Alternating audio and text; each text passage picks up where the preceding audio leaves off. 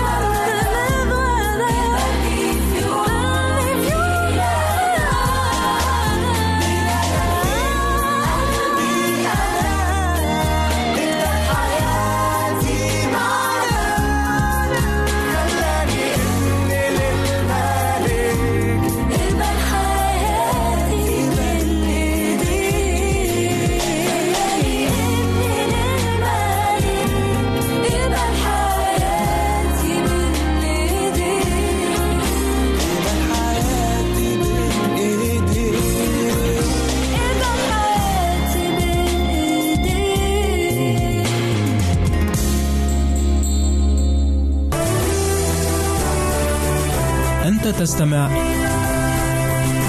إلى إذاعة صوت الوعد.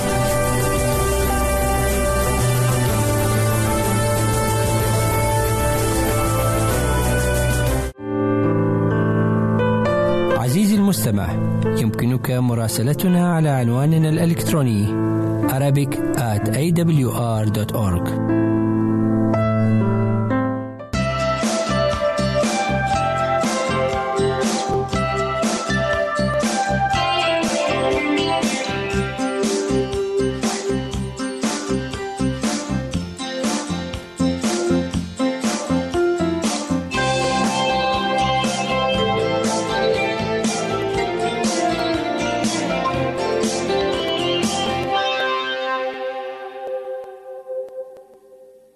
أصدقائي المستمعين، يسعدني أن ألتقي بكم مرة أخرى في برنامجكم المحبب أضواء على الصحة، لنتابع معا سلسلة حلقات كيفية التعامل مع بعض حالات الطوارئ. أما في الفقرة الثانية من هذا البرنامج ولبعض الحلقات القادمة، فسنزودكم بمعلومات عن داء الإيدز أو السيدا.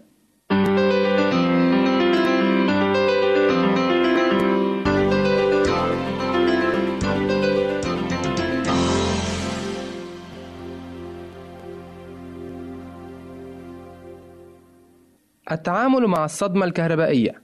قد يحدث تلف خطر عندما تضرب الصاعقة شخصا ما أو عندما يمس الشخص معدات كهربائية فيها خلل أو أسلاك كهربائية مكشوفة. ويعتبر التيار العادي في المنزل خطر جدا خصوصا إذا تلقى المصاب الصدمة وهو متصل اتصالا وثيقا بالأرض. كأن يكون في مغطس الحمام أو ملامسا أنابيب المياه. ويظهر مفعول الصدمة على شكل شعور بوخز غير مريح وشلل في التنفس وتوقف القلب. الوقاية منها اعمل توصيلة سلكية مع الأرض لكل الآلات الكهربائية التي تستعمل فيها المياه وتؤمن التمديدات الكهربائية في المنازل الحديثة هذا الأمر بواسطة استعمال القابس المثلث للتوصيل. أبقي جميع المعدات الكهربائية في حالة جيدة فإذا أحسست بصدمة عند ملامسة إحداها أصلحها قبل استعمالها من جديد.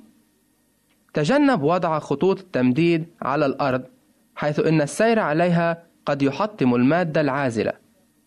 لا تلمس البتة معدات كهربائية وأنت تستحم أو على اتصال بتمديدات المياه.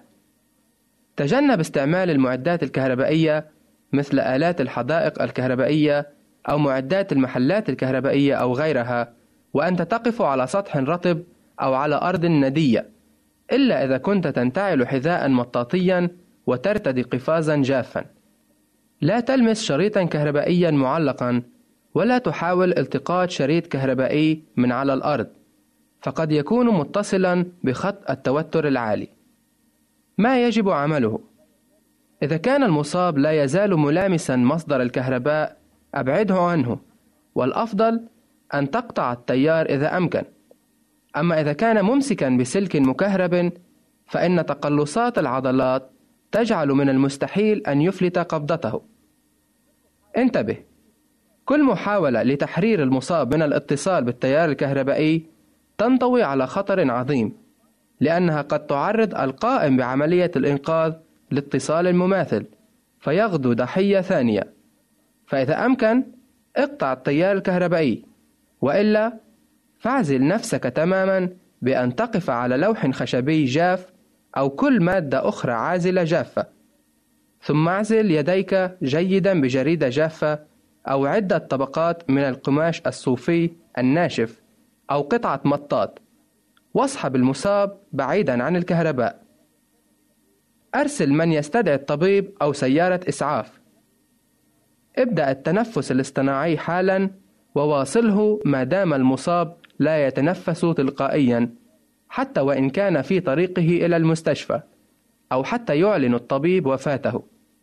إذا لم يكن قلب المصاب ينبض استعمل طريقة التدليك الخارجي للقلب. بعد أن يستعيد المصاب تنفسه أبقه هادئا دافئا ومستلقيا طوال ساعة على الأقل أو إلى أن يأمر الطبيب بعكس ذلك.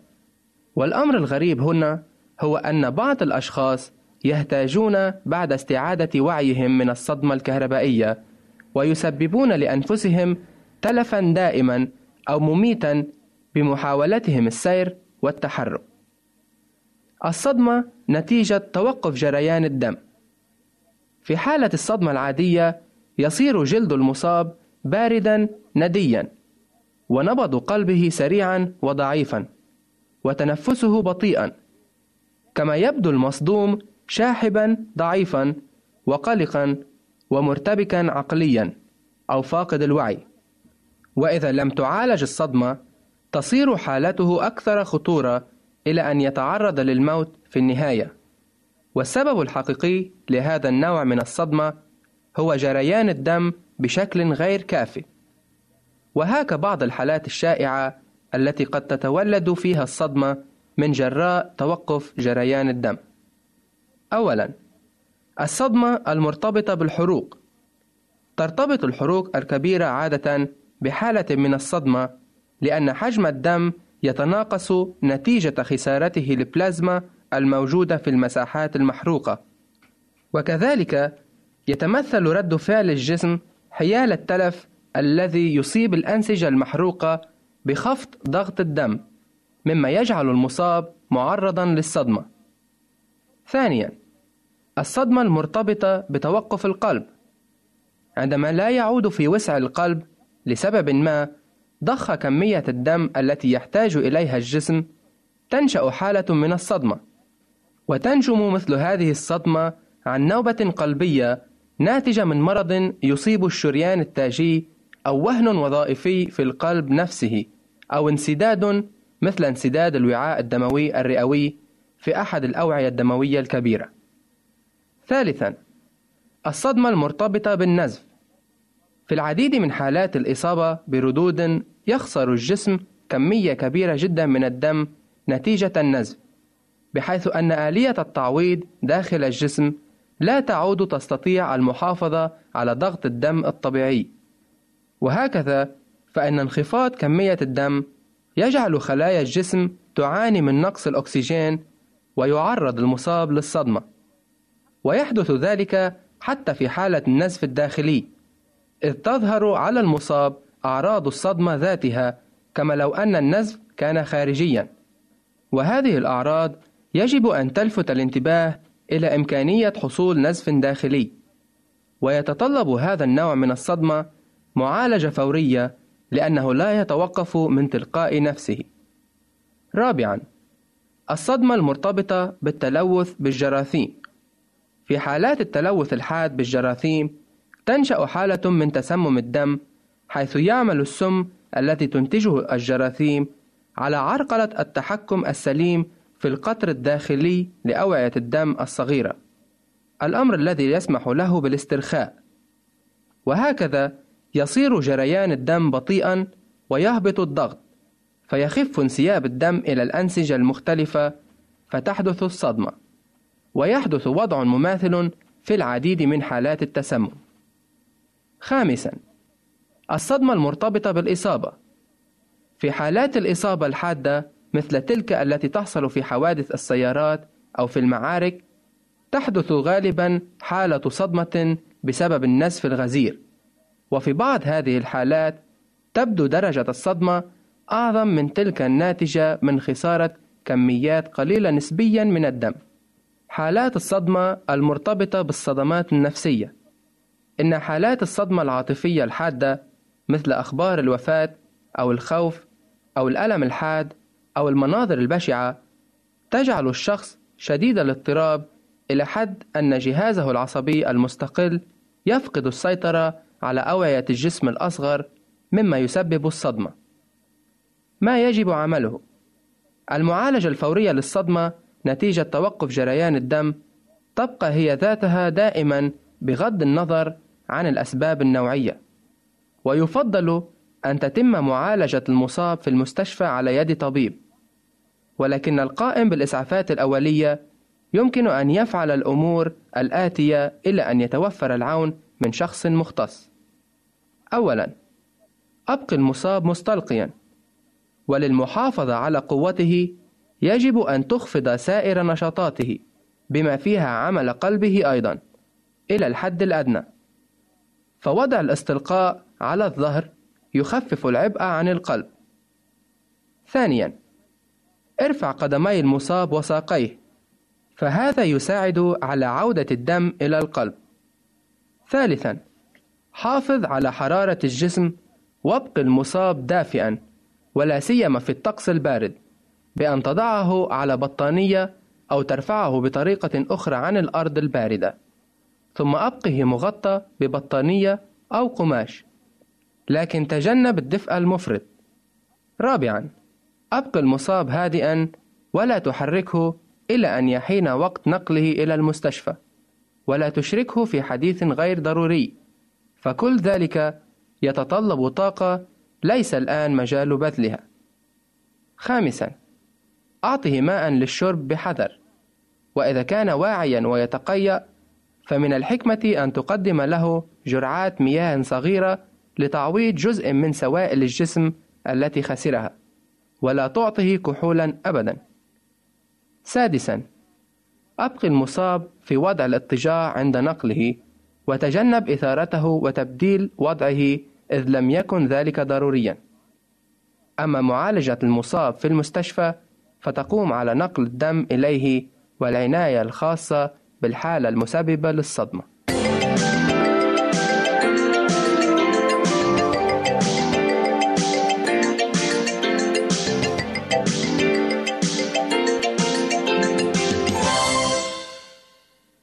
لقد سمعنا أصدقائي عن أنواع أمراض فتاكة كثيرة. من هذه الأمراض الحديثة الاكتشاف مرض السيدا أو الإيدز الذي سبق وسمعتم عنه بلا شك. سوف نحاول أن نشرح لكم عن أصل هذا المرض وأسبابه وبعض طرق الوقاية منه في حلقات عدة. فكونوا معنا دائما في مثل هذا الوقت. بدأ الحديث الجدي عن هذا المرض في الولايات المتحدة في عام 1979 عندما حلل فريق من الباحثين الطبيين 12 حالة من هذه الإصابات الانتهازية عند بعض اللوطيين. فقد لاحظوا أن الفيروسات والجراثيم والفطريات والبروتوزوا أو البرزويات التي ليس من عادتها أن تؤذي الإنسان قد أثارت بعض الالتهابات الخطرة في هذه الحالات مثل التهابات الرئة والسحايا والمعدة التي كانت مميتة. كما أنهم وجدوا نوع من السرطانات الجلدية المعروف بغرن كابوسي والذي هو مرض نادر في العالم الغربي. واعتبروا أن هذا الالتهاب وهذا السرطان هما بداية لعجز في جهاز المناعة. بمعنى آخر نقص في دفاعات الجسم. فأطلقوا على هذه الظاهرة متلازمة النقص المكتسب في المناعة بعد ذلك بثلاث سنوات أي عام 1982 ظهرت عوارض متشابهة في المدمنين الذين يحقنون أنفسهم بالمخدرات وفي الأشخاص ذوي النزعة الوراثية إلى النزف الدموي الذين كانوا يخضعون لعملية نقل الدم إلى أجسامهم. اكتشفت هذه الأمراض الموجودة في الشخص منذ الولادة حيث أن دفاعاته الجسدية ناقصة مثل حالة ما يسمى بأولاد الفقاقيع، حيث يضطر الأولاد أن يعيشوا داخل قبة بلاستيكية معقمة معزولين عن التهابات وتلوثات العالم الخارجي. لكن على عكس هؤلاء الأطفال فاللوطيين والمدمنين على المخدرات المصابين بالإيدز اكتسبوا هذا النقص في وقت لاحق من حياتهم. فمتى وكيف حصل هذا؟ في نهاية سنة 1983 اكتشف أن العامل الناقل لهذا المرض هو فيروس موجود عادة في دم الضحايا وفي ثمرة الرجل البذرية. كيف استطاع فيروس الإيدز هذا أن يصيب مجتمع اللوطيين ومدمني المخدرات في العالم الغربي؟ لقد بدا من الواضح أن هذا الفيروس يصيب نوعا معينا من القردة التي تعيش في إفريقيا الوسطى وبخاصة في زائير. فإحدى هذه القرود لابد وإن عضت إنسانا أو أكثر من حيث بدأ انتشار هذا الفيروس حتى أن لدغات الذباب ورسم الوشمات على الجلد بإمكانها أن تنقل الإصابة بين الناس مما يفسر لنا سبب وجود 10% من شعب زائير الذين يحملون في أجسامهم خلايا مضادة للبكتيريا لكن وعلى الرغم من كل هذا فإن القليل منهم يعانون من الإصابة بهذا المرض. يقول أحد الأطباء أنه بين عامي 1960 و 1970 حصل هجرة للشعب الهايتي إلى زائير، وعندما عاد هؤلاء إلى بلدهم في الغالب عادوا حاملين هذا الفيروس إلى جزر الكاريبي، ومن الظاهر أن هذا الفيروس انتشر بين اللوطيين الذين كانوا يقصدون جزر هايتي في عطلتهم. هناك طبيب فرنسي لا يوافق على هذا السيناريو فيقول: إن كوبا هي صلة الوصل بين أفريقيا والغرب وليست هايتي. لكن كيفما جاء الأمر فإن حدة هذا الفيروس تابعت في الازدياد في حين أن انتقل هذا الفيروس من مقره الأصلي في أفريقيا إلى أن وجد حقلا خصبا في مجتمعات اللوطيين في الغرب كي يتكاثر وينتشر فيها. سنترككم هنا أصدقائي لنعود ونتابع معكم المزيد من المعلومات عن الإيدز في الأسبوع القادم وفي مثل هذا الوقت. إلى ذلك الحين نتمنى لكم أحلى الأوقات. نحب أن نسمع منك. راسلنا على البريد الإلكتروني Arabic at awr.org نحن ننتظر رسائلكم واستفساراتكم أنت تستمع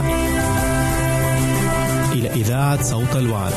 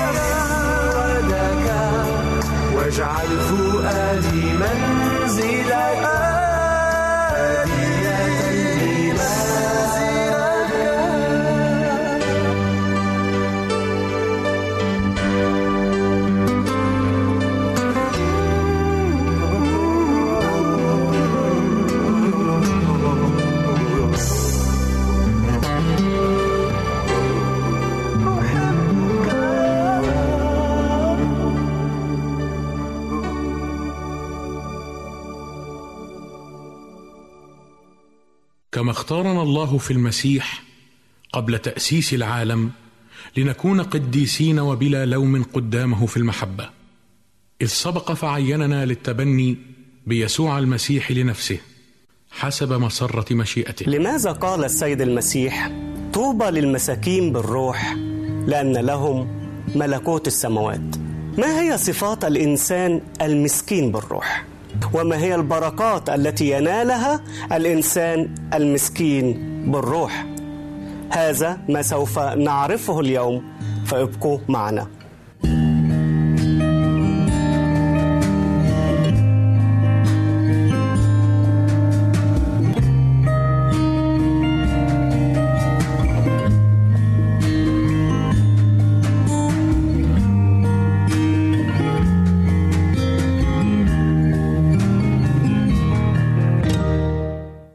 مرة أخرى بنرحب بيكم أعزائي المستمعين.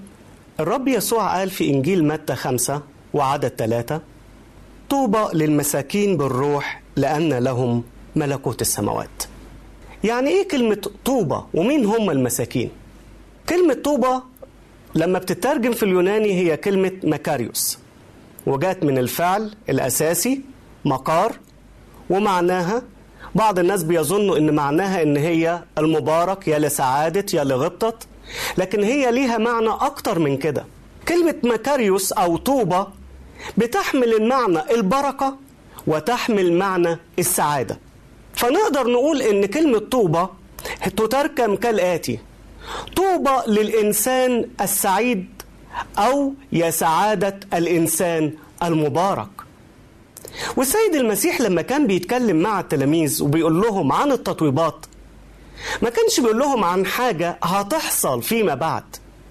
كان بيقول لهم عن حاجة هيختبروها هنا. حاجة هيحسوها وهم عايشين على هذه الأرض. فكلام السيد المسيح هو كلام لحياتنا الحالية لحياتنا اللي إحنا بنعيشها مش مجرد أوهام أو أحلام أو تخيلات. وعشان كده السيد المسيح قال طوبى للمساكين بالروح. طوبى للمساكين بالروح. السيد المسيح كان بيعالج مشكلة موجودة عند التلاميذ. والمشكلة دي ما كانتش موجودة فيهم وبس ولكن كانت موجودة في كل المجتمع اليهودي. إن المجتمع اليهودي ما كانش عنده نقطة المسكنة بالروح. ما كانش فيه نقطة التواضع ما كانش فيه نقطة إن هم يحتاجوا إلى الله. وعشان كده كان اللي سائد في المجتمع حاجات لا ترضي الرب ابدا. كان اليهودي في وقت السيد المسيح بيعتقد إن هو أفضل شعب الله المختار عنده التوراة عنده آه التشريع عنده الأنبياء فمش ناقصه حاجة. والأخطر من كده إنه كانوا بيبصوا للأمم الأخرى غير اليهود أي جنس غير يهودي بقى أممي كانوا بيقولوا عليهم كلاب. كلاب يعني نجسين. حاجة صعبة قوي لما يكون إنسان بيعتقد انه هو أفضل من كل الناس.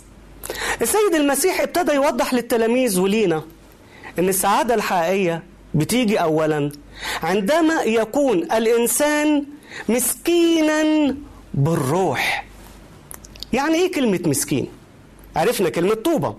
كلمة مسكين إيه هو أو مين هو المسكين؟ المسكين غير الفقير. أحيانا إحنا بنظن إن المسكين هو الفقير. لا الفقير حاجة والمسكين حاجة. فمثلا الفقر بيختلف من دولة لدولة. ففي الدول مثلا الفقيرة بيوصل الفقر إن الناس ما بتلاقيش تاكل. وأحيانا كتيرة جدا للأسف من الجوع بيدوروا في القمامة على الأكل عشان ياكلوه. بينما في الدول الغنية كلمة فقير عندهم هو الإنسان مثلا اللي ما بيجيبش سيارة أحدث موديل. يا حرام فقير. ليه فقير؟ ما جابش عربية جديدة السنة دي ها؟ فالفقر بيختلف. ممكن يكون واحد مثلا فقير. ممكن يكون واحد فقير. لكن ليه عائل ليه شيء؟ ليه حد بيعتمد عليه؟ فممكن يكون الدخل بتاعه أقل من المصروفات فبيتقال عليه إنسان فقير بيتقال عليه إنسان فقير لكن المسكين يختلف. المسكين هو الإنسان المعدم. الإنسان المعدم اللي ما ماهوش أي شيء اللي ما عندوش أي شيء اللي ما فهدوش أي شيء لا عائل لا مال لا أولاد لا شيء. معدم. فإذا المسكين مش هو الفقير. لا دي الحالة الأصعب من الفقر. دي الحالة الأصعب من الفقر. وعشان كده في مثل الغني والعازر بيسمي العازر إن هو مسكين. مسكين ليه؟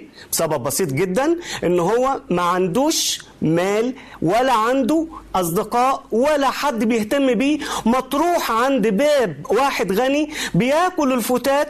الكلاب هي اللي بتصادقه وهي اللي بتلحس له روحه مسكين. معدم. معدم من كل شيء. وعشان كده أحبائي بنلاقي إن لما ما يكونش الإنسان مسكين بالروح ويقول زي ما في رؤية ثلاثة أنا غني وقد استغنيت ولا حاجة لي بعد إلى شيء ربنا يقول له لا أنت مش غني ده أنت فقير أعمى عريان بائس أنت فيك حاجات كتير وأنت مش عارف. مش ممكن الإنسان اللي بيشعر أنه هو مش مسكين أمام الله أنه ينال شيء. مش ممكن الإنسان اللي بيشعر أنه عنده شيء أنه ينال شيء من الرب. عشان كده أيضا بنلاقي في مثل الفريس والعشار إن الفريس لما جه يصلي قدام الرب قال له إيه؟ قال له أشكرك ليه؟ لأني لست مثل باقي الناس وكانت النتيجة إيه؟ لما شعر إن هو أفضل من الناس وفي كل الصلاة اللي هو صلاها ما طلبش طلبة واحدة من ربنا ما قالوش يا رب ارحمني ما قالوش يا رب اغفر لي ما قالوش يا رب ساعدني ما قالوش يا رب اشفيني ما قالوش يا رب اشكرك على نعمك. كل اللي قاله وكل اللي عمله كان بيدل على ان هو مكتفي. فده الإنسان المسكين بالروح. لكن ما هي صفات الإنسان المسكين بالروح؟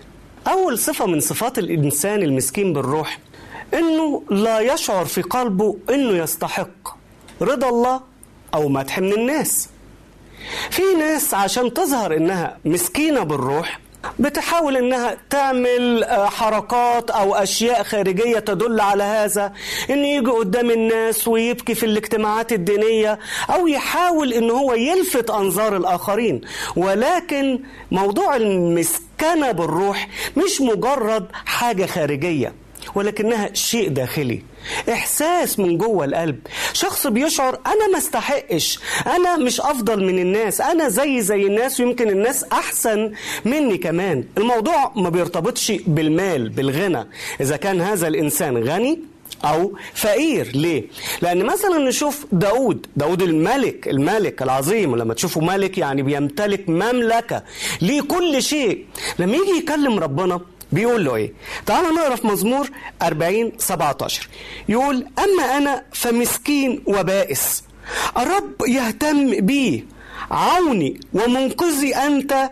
يا إلهي لا تبطئ. يا سلام إيه ده؟ داود معقولة؟ أنت بتقول عوني مين؟ مش جيشه مش جنوده مش أسلحته. عونه مين؟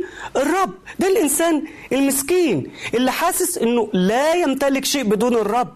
بينما نجد إن واحد زي في مثل العبد الشرير كان فقير ومديون لسيده بعشر تلاف وزنة.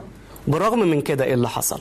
بالرغم من كده مرضيش يسامح زميله أو العبد رفيقه ومسك في عنقه ووداه إلى السجن. فده كان فقير لكنه كان متكبر بالروح. الثاني داود كان غني وملك لكنه كان يشعر بعدم استحقاقه. دي الصفة الأولى. الصفة الثانية إنه لا يثور لا يثور ما يغضبش ها؟ إذا واحد وجه له نقد ما يقولش مين ده اللي بيوجه لي نقد؟ مين ده؟ هو مش عارف أنا معايا شهادة إيه؟ هو مش عارف أنا من عيلة مين؟ أنا مكانتي إيه الاجتماعيه لا لا. المسكين بالروح يقول ما يمكن عنده حق. مش يسمع ويفهم ويحاول يستوعب الكلام؟ ده الإنسان المسكين لا يثور لا يغضب بل يحاول يتعلم ويفهم لأن روحه روح التواضع روح الهدوء. الحاجة الثالثه يا أحبائي اللي بيتكلم عنها المسكين بالروح إن هو يشعر في نفسه إن هو ناقص. يعني إيه ناقص؟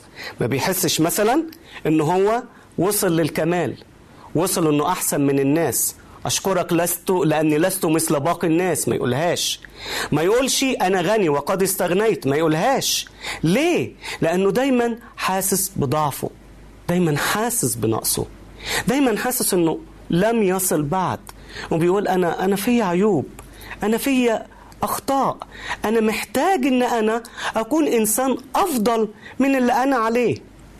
لأجل ذلك الإنسان المسكين بالروح دايما إنسان ما بيشوفش عيوب الغير. ليه؟ ببساطة شديدة لأنه ما عندوش وقت. ما عندوش وقت ينتقد الآخرين. ما عندوش وقت يتلصص على الآخرين. ما عندوش وقت إن هو يحط الآخرين في الميزان. كل همه إن هو يصلح نفسه. الحاجة الرابعة إنه بيغفر الخطايا. بيغفر خطايا الآخرين. ويقول ما يمكن أنا كمان أقع في نفس الخطية. يبقى ساعتها هو كمان يسامحني. الحاجة الخامسة لما يجي يغفر ولما يجي يسامح يخدم الناس بحب وبدون مقابل. ما بيقولش هقدم له السبت عشان ألاقي الحد. لا لا لا. الإنسان المسكين بالروح بيخدم بلا مقابل بيخدم بلا مقابل. والحاجة الثانية تلاقي الإنسان المسكين بالروح يختار دايما المكان الأخير. ما يحبش دايما يظهر نفسه. ما يحبش يقعد في الصفوف الأولانية. ما يحبش يبان إنه أحسن من غيره. يختار المتكئ الأخير اللي قال عليه السيد المسيح. دايما بيفضل إن هو يقدم الآخرين على نفسه. ده إنسان مسكين بالروح بس مش موضوع تظاهر. ولكن من جواه بيحس فعلا إن الآخرين أفضل منه. الصفة الأخيرة للمسكين بالروح إن الإنسان المسكين بالروح دايما بيعتمد على الله في كل شيء. دايما بيعتمد على الله. لما بيبقى خاطي لما بيبقى مذنب بيروح لربنا وبيقول له يا رب ارحمني. أنا ما أقدرش ما أقدرش يا رب إن أنا أسامح نفسي لكن أنت اللي تسامحني. ما أقدرش أغفر لنفسي أنت اللي تغفر لي. يا رب أنا مش هتكل على إنسان أنت الوحيد اللي تقدر وتستطيع إنك تنقذني من الخطأ ومن الشر اللي أنا عملته. لأن يا رب بدونك لا شيء أبدا. الإنسان المسكين بيعمل زي اللي هقولها لكم بسرعة إن كان في مرة واحد مزارع وكانت حالته وحشة جدا جدا حالته وحشة قوي قوي فصاحب الأرض معدي عليه شاف كده حالته وحشة فقال في نفسه ما يجي لي أديله حاجة من عندي. راح قال له تعالى لي بكرة البيت بتاعي السرايا الكبيرة القصر الكبير بتاعي. فقبل ما يروح قال إيه ده؟ ده أنا حالتي وحشة جدا. راح بقى لزملاته راح خد من واحد كده إيه جلابية جديدة وبعد كده طاقية جديدة وبعد كده حذاء جديد كل حاجة بقت جديدة. فلما راح للسيد في قلب البيت بتاعه السيد قال له أنت مين؟ قال له أنا الشخص اللي جيت لك امبارح. قال له غريبة أنا اللي طلبته إنسان كان معدم. بس أنت إذا قدرت تختني بغيري إذا أنت مش محتاج لي. الإنسان المسكين هو اللي بيظهر ربنا. إيه بركات الإنسان مسكين بالروح؟ ده اللي هنعرفه بعد الفاصل فابقوا معنا.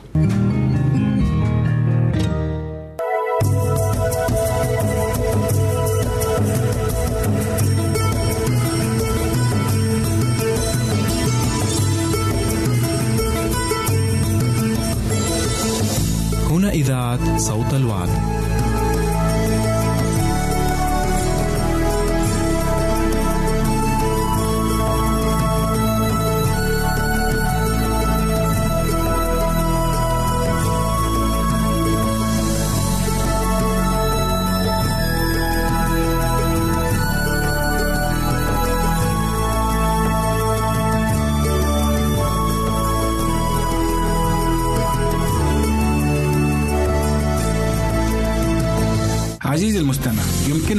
مراسلتنا على البريد الإلكتروني التالي Arabic at awr.org العنوان مرة أخرى Arabic at awr.org ونحن في انتظار رسائلك واقتراحاتك.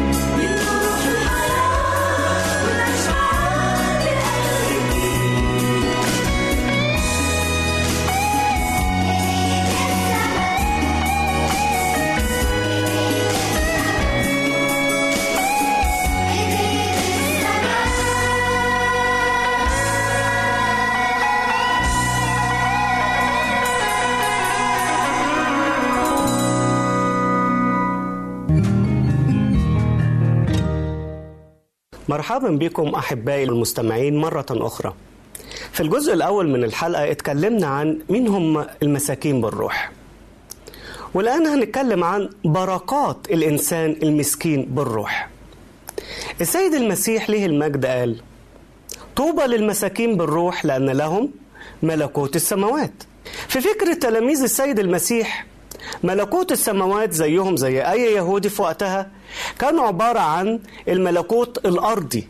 الملكوت اللي هيجي فيه المسيا المنتظر ويبقى قائد عظيم ويكون زي داود ويخضع كل الشعوب تحت إمارته وتسود الديانة اليهودية على كل العالم ويصبح الكل خاضع لهذا القائد. لكن السيد المسيح ابتدى يدي معنى أعمق من المعنى اللي كان اليهود فاهمينه. معنى مختلف تماما. إن الملكوت مش ملكوت أرضي مش عاصمة وجيش وإمبراطوريات وممالك ودول لا لا لا. في ملكوت تاني أهم من كل ده. الملكوت هو ملكوت السماء. وإن التحرير الحقيقي مش إن قائد يجي ويعمل حرب ويحرر ناس لا. التحرير الحقيقي إن الإنسان الخاطي بعد ما كان عبد للخطية يتحرر من هذه الخطية ويتنقل من سلطان الظلمة إلى سلطان النور. السيد المسيح كان بيقول لأن لهم ملكوت السماوات. وما كانش بيتكلم هنا السيد المسيح عن المجيء الثاني أو الملكوت الأبدي اللي هياخده المؤمنين لما هيجي على السحاب.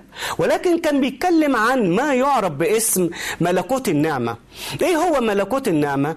ملكوت النعمة هو ملكوت الله في داخل الإنسان. قبل ما يكون الإنسان بيسلم حياته لربنا بيكون خاضع لمين؟ بيكون خاضع لإبليس للشيطان الرجيم بيكون خاضع بأعماله بكلامه بتصرفاته لإرادة هذا الشيطان الرجيم. ولكن عندما يقبل الإنسان السيد المسيح في قلبه بتتغير حياته. حياته بتختلف وبيصبح المالك الجديد ليه هو السيد المسيح وليس شخص آخر. وهنا تبتدي بقى أو يبتدي ملكوت النعمة. الملكوت اللي كله طهارة ونقاء اللي كله قداسة وحب. ينسى فيه البغضة ينسى فيه الكره ينسى فيه كل أعمال الظلمة ويبتدي يعيش كإنسان وكابن لله. هنا هنلاقي يا أحبائي إن ملكوت السماوات ابتدى مع ناس كتار جدا. اتكلمنا مثلا عن العشار اللي راح لربنا وقال لست مستحقا. قال اللهم ارحمني أنا الخاطي. أنا ما استحقش يا رب. أنا ما استحقش. ما استحقش إن أنا آجي أصلي ليك. ما استحقش إن أنت تغفر لي خطيتي. ما استحقش إن أنا حتى أرفع عيني إليك وأكلمك مين أنا. أنا لا شيء. الكتاب يقول عن مثل هذا الإنسان إيه اللي حصل له؟ يقول عليه إنه خرج مبررا. يعني إيه خرج مبررا؟ كلمة مبررا معناها بريء. معناها معلهوش أي شيء. زي ما يكون متهم دخل محكمة القاضي حكم عليه بالبراءة بريء. وهنا خرج مبررا ربنا قال له وأنا سامحتك بكل الديون اللي أنت عملتها. يا سلام! قد كده الإنسان المسكين بالروح بيجد هذه البركة؟ بالفعل يا أحبائي. بيجد هذه البركة. هي إنه بياخد الغفران. مش كده وبس؟ ده كمان في قصة الابن الضال أو مثل الابن الضال. بنلاقي إن الابن اللي كان متمرد على الآب الابن اللي كان دايما في عصيان ضد الآب تصرف تصرف مختلف جدا لما رجع. إيه اللي عمله؟ ببساطة رجع للآب ابتدى يتكلم وأول ما ابتدى يتكلم بيقول له لست مستحقا أن أد أن أدعى لك ابنا. لست مستحقا أن ادعى لك ابنا. فأول المثل بيقول له اديني الميراث بتاعي. لكن لما عرف حالة نفسه وقد إيه حالته بعيد عن الآب قال له بابا أنا آسف. أنا ما استحقش مش إن أنا أكون ابنك أنا حق ما استحقش أكون خدام عندك. اجعلني كأحد اجرائك اجرائك يعني إيه؟ يعني الناس اللي بيشتغلوا باليومية. مش عبد في البيت قاعد مثلا على طول لأ. الأجير هو اللي صاحب العمل بيأجره يوم بيوم مش في البيت. ما بيقعدش في البيت. فراح لأبوه وقال له يا بابا أنا لست مستحقا. يا لما الإنسان يشعر إنه لست مستحقا. لما الإنسان يشعر إن هو ما عندوش شيء لما الإنسان يشعر بالمسكنة في حياته هكون النتيجة إيه؟ هيعمل زي ما الأب ده عمل هيقول له لا يا ابني هاتوله الخاتم خلوه يبقى ملك مرة تاني ملك للأشياء اللي عندي وكلمة الخاتم معناها إن هو أصبح صاحب أملاك خلوه حطوا له الحذاء في رجله لأن العبيد ما بيلبسوش أحذية حطوا له الحلة خليه يرجع لمكانته الأولانية. فوق كل ده اصبحوا له العجل المسمن لأن أنا فرحان عايز أفرح بيه. لكن لو الابن ده رجع وقال لأبوه أنا ما عملتش حاجة. أنت اللي جبرتني على كده. أنت اللي دفعتني لهذا الطريق. تفتكروا كان هياخد كل البركات دي؟ تأكيد لا. ما خدش البركات إلا لما عرف حالته. وقال له لست مستحقا لست مستحقا. مثال آخر. بطرس أحد تلاميذ السيد المسيح. دخل السيد المسيح مرة بيبص ليه لقهم تعبوا طول الليل ما فيش ست سمك. بيقول لهم ما اصطادتوش سمك؟ قال له تعبنا الليل كله ولم نصطاد شيئا. دخل السيد المسيح معهم في أعماق البحر. وبعد كده قال لهم طيب آه ارموا ارموا الشبكة على الجانب الأيمن من السفينة رموا. الحاجة الغريبة إنه أو المعجزة العجيبة إن السمك طلع كتير كتير كتير لدرجة إن السفينة أو المركب اللي كانوا راكبينها أو القارب كانت هتغرق من كتر حمل السمك. لما بطرس شاف كده راح قال للسيد المسيح إيه؟ قال له يا سيد أخرج من سفينتي لأني إنسان خاطي أخرج من سفينتي. مش هنا بيطرده ولكن هنا بيقول له أنا ما استحقش وجودك معايا في سفينتي. لأن أنا إنسان وحش وأنت إنسان كامل طاهر نقي. أنا لا أستحق وجودك. أنا لا أستحق معيتك. أنا لا أستحق إن حضورك يكون موجود معايا. أخرج من سفينتي. أنت جيت في المكان الغلط. مش أنا الإنسان اللي يستحق وجودك معايا يا رب. ونتيجة التواضع ده نتيجة الانسحاق نتيجة الشعور بالعجز وبالاحتياج يرد عليه السيد المسيح ويقول له لا لا لا خلاص. أنا هرفدك من شغل صيد السمك. إزاي؟ أنت ما بقتش صياد سمك تاني خلاص. ها؟ أمال إيه؟ أنت هتبقى صياد حاجة تاني أرقى وأحسن. إيه؟ صياد للناس. صياد للناس. يعني خلاص دلوقتي المهنة اللي انت بتشتغل فيها دي اركنها. خلاص لا قيمة لها. في عمل أهم من كده إنك هتصطاد الناس من بحر الخطية والشر والظلمة إلى ملكوت النعمة. وملكوت الله حيث النور والطهارة والقداسة. لو كان بطرس لم يشعر باحتياجه لما نال هذه البركة إن هو يكون صياد للناس. فعلا أدي ملكوت السماوات. ادي ملكوت السماوات. وعشان كده السيد المسيح لما مدح ما مدحش الناس الأقوياء. مدح مين؟ الأطفال. تعالوا نقرأ أحبائي في متى 11 25 السيد المسيح بيقول في ذلك الوقت قال يسوع أحمدك أيها الآب رب السماء والأرض لأنك أخفيت هذه عن الحكماء والفهماء وأعلنتها للأطفال. مين هم الأطفال؟ وليه وصف المؤمنين البسطاء المساكين بأنهم أطفال؟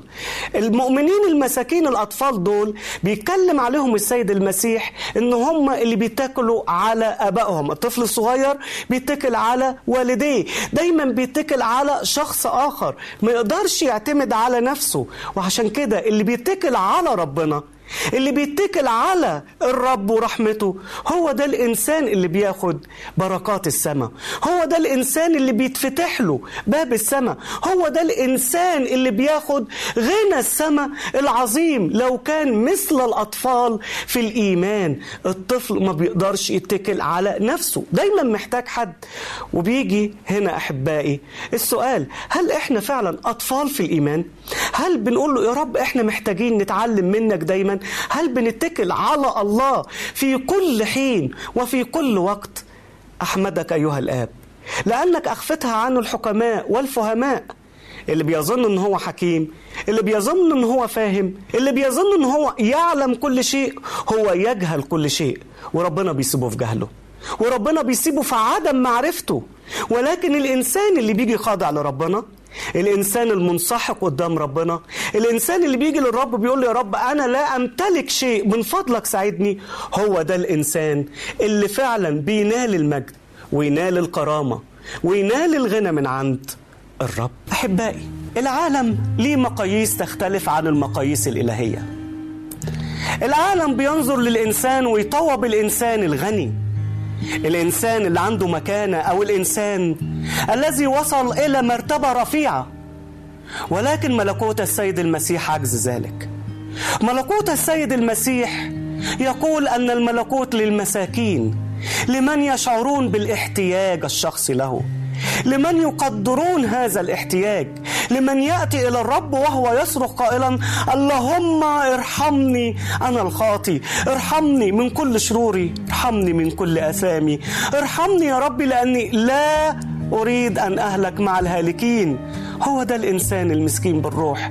ويأتي السؤال أحبائي هل أنت أخي الحبيب وأنت أختي الحبيبة من المساكين بالروح أم لا؟ ليتنا نكون من المساكين بالروح. ليتنا نكون متواضعين أمام الرب. ليتنا نشعر بعجزنا وضعفنا. ليتنا نشعر أننا بدونه لا نستطيع أن نفعل شيئا. إن كانت هذه هي طلبتك. أن تضع نفسك أمام الله. فصل معي هذه الصلاة.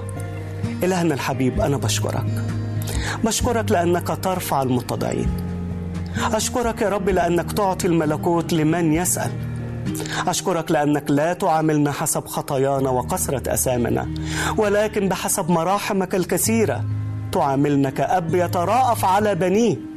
فأرجوك يا رب ساعدنا دائما إننا نكون مساكين بالروح. أعنا إلهنا لكي نتكبر أو نتفاخر. فليس لدينا شيء نتكبر لأجله أو نتفاخر به. فأعنا يا رب لكي نعرف أننا نحتاج إليك دائما. أصلي لأجل كل من سمع الكلمة. أن تعطي نعمه وبركة. أسأل كل هذا في اسم سيدنا ومخلصنا يسوع المسيح. ولك منا كل الإكرام والمجد. آمين. أحبائي سعدت بلقائي معكم على أمل اللقاء مرة أخرى. فإلى اللقاء.